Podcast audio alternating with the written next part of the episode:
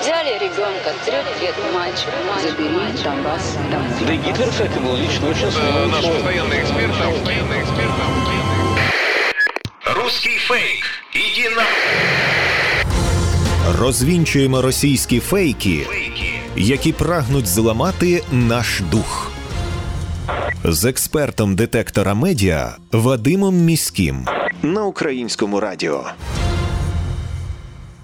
Вітаю! З вами Вадим Міський, і ми знову починаємо розбиратися у ворожій брехні, розбирати її на атоми, різноманітні фейки, вкиди і відправляти їх у слід за російським кораблем. Для чого ми це робимо? Щоб не потрапити на вудочку пропагандистів, тому що очевидно війна відбувається не тільки за території, а і за наші з вами уми. Тому знати фейки в обличчя це бути озброєними в інформаційній війні. Звісно, там, де є така можливість, ми на прикладах будемо розбирати характерні стандартні прийоми російської пропаганди і таким чином вчитися розрізняти маніпулювання, шахрайство і дезінформацію самостійно. Останнім часом аналітична команда детектора медіа зафіксувала фейк про студентів українських вишів, яких, начебто, силоміць мобілізують. У повідомленнях пропагандистів йшлося, що в українських університетах, начебто, розпочалася масова мобілізація студентів-юнаків. На підтвердження своїх слів автори повідомлень додавали відео, на якому, начебто, українського студента забирають правоохоронці із навчальної аудиторії, а той у відповідь пручається. Проте, як з'ясували аналітики, це відео було відзнято ще сім місяців тому на пункті пропуску Шегині на кордоні із Польщею. Тобто, по-перше, жодного стосунку до університету це відео насправді немає, воно не в університеті знімалося. А по-друге, це виявився фрагмент сюжету BBC Україна, у якому журналісти розповідали про проблему виїзду українських студентів іноземних вишів за кордон. Студенти протягом певного часу збиралися на митниці і мітингували за те, щоб таку можливість перетину кордону для них відкрили. Але свого вони не досягли. Також журналісти навели відео, де українського студента закордонного вишу намагаються силоміць вивести із приміщення на кордоні. От, власне, це відео і було використане пропагандистами, і йому надали такого хибного контексту, опису, начебто, це студент знаходиться в вузі, а не на пункті пропуску, і, начебто, його мобілізують, а не просто виводять із приміщення. Нагадаю, що з 14 вересня минулого року студентам іноземних університетів заборонили виїзд за кордон. У Державній прикордонній службі це пояснили тим, що зафіксували дуже багато спекуляцій із фейковими документами про ну от нібито таке навчання в іноземних вишах. Наприклад, за червень-серпень минулого року, за літні місяці, прикордонники виявили 600 сфабрикованих документів. Але також варто визнати, що в сюжеті журналісти наводили уривки інтерв'ю колишнього радника офісу президента Олексія Арестовича і самого президента України Володимира Зеленського, і обидва з них натякали, що заборона виїзду студентам пов'язана із потенційною потребою боронити Україну. Але це жодним чином не перекреслює того факту, що пропагандисти дуже часто люблять красти просто відео, яке стосується іншої теми, додавати до нього опис, як і в цьому випадку, який не відповідає дійсності, і таким чином намагатися роздмухувати паніку. Загалом же фейки про мобілізацію, маніпуляції на цю тему, е, які е, нібито говорять про те, що юнаків поголівно забирають на фронт, тому що більше нема кого забрати, і вже, начебто, дійшли і до студентів вишів, і до навіть учнів шкіл у старших класах. Це все ми вже не раз спростовували в нашій передачі.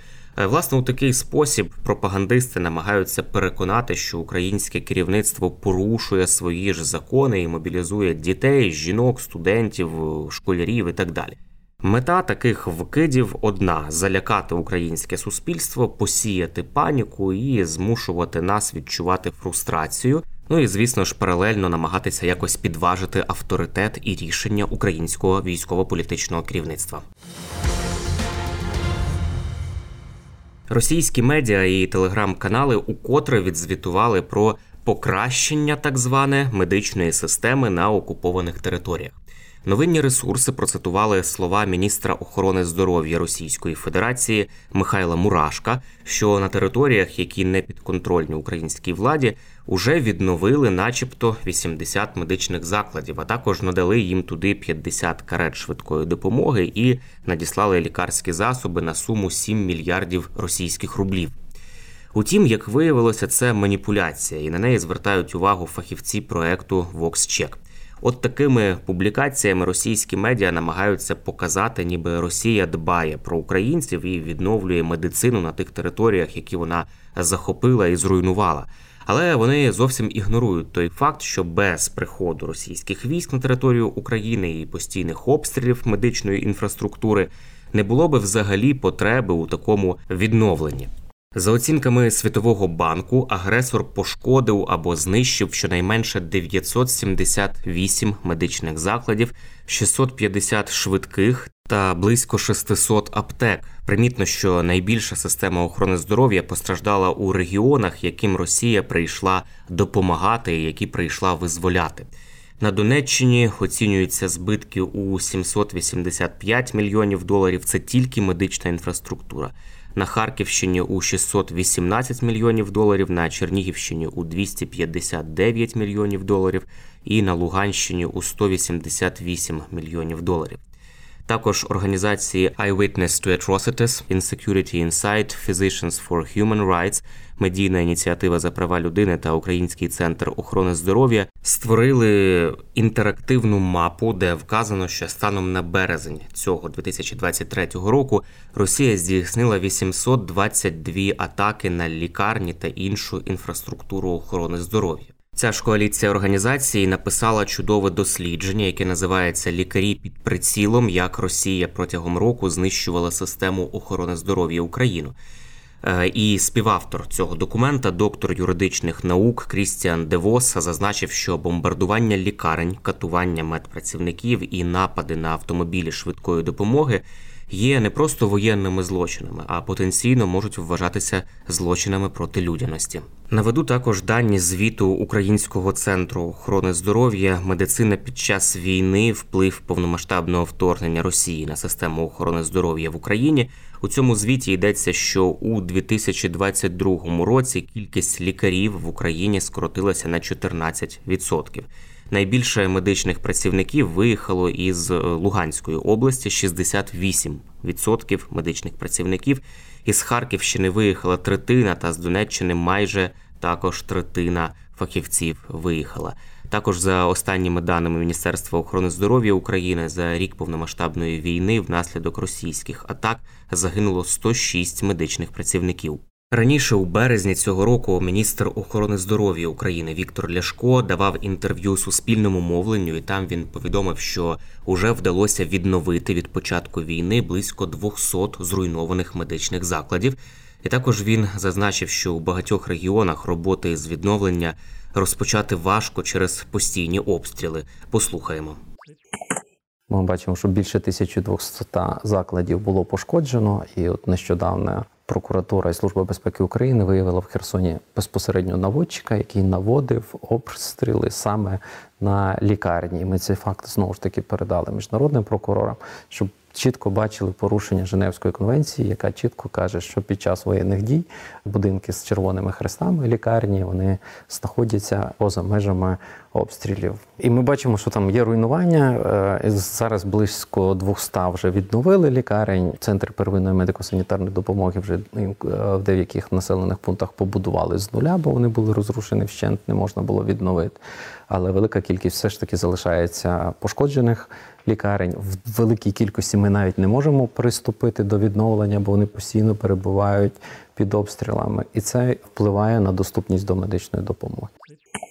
Ми почули слова міністра охорони здоров'я України Віктора Ляшка. А представники Світового банку стверджують, що для того, аби повністю відновити медичну систему, необхідно виділити 16,5 мільярдів доларів протягом наступних 10 років. Попри значні руйнування системи охорони здоров'я і постійні обстріли медичних установ у березні цього року уряд України анонсував старт проєктів із відновлення населених пунктів на деокупованих територіях на Київщині, Сумщині, Харківщині. Херсонщині, Чернігівщині, і, зокрема, ці плани стосуються також і відбудови лікарень.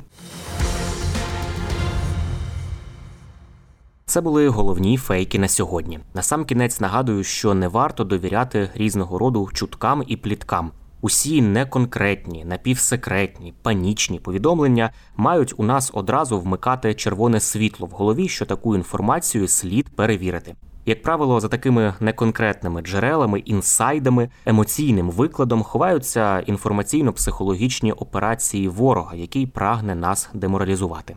Довіряти ми можемо офіційним повідомленням української влади і новинам авторитетних медіа, наприклад, суспільному мовленню. І не забуваємо, що від нашої із вами поміркованості і зваженості при поширенні різного роду інформації, а ми це робимо щодня у розмовах із друзями чи в соціальних мережах, зрештою залежить успіх всієї країни в інформаційній війні. З вами був Вадим Міський. До зустрічі. Русский фейк. Иди на...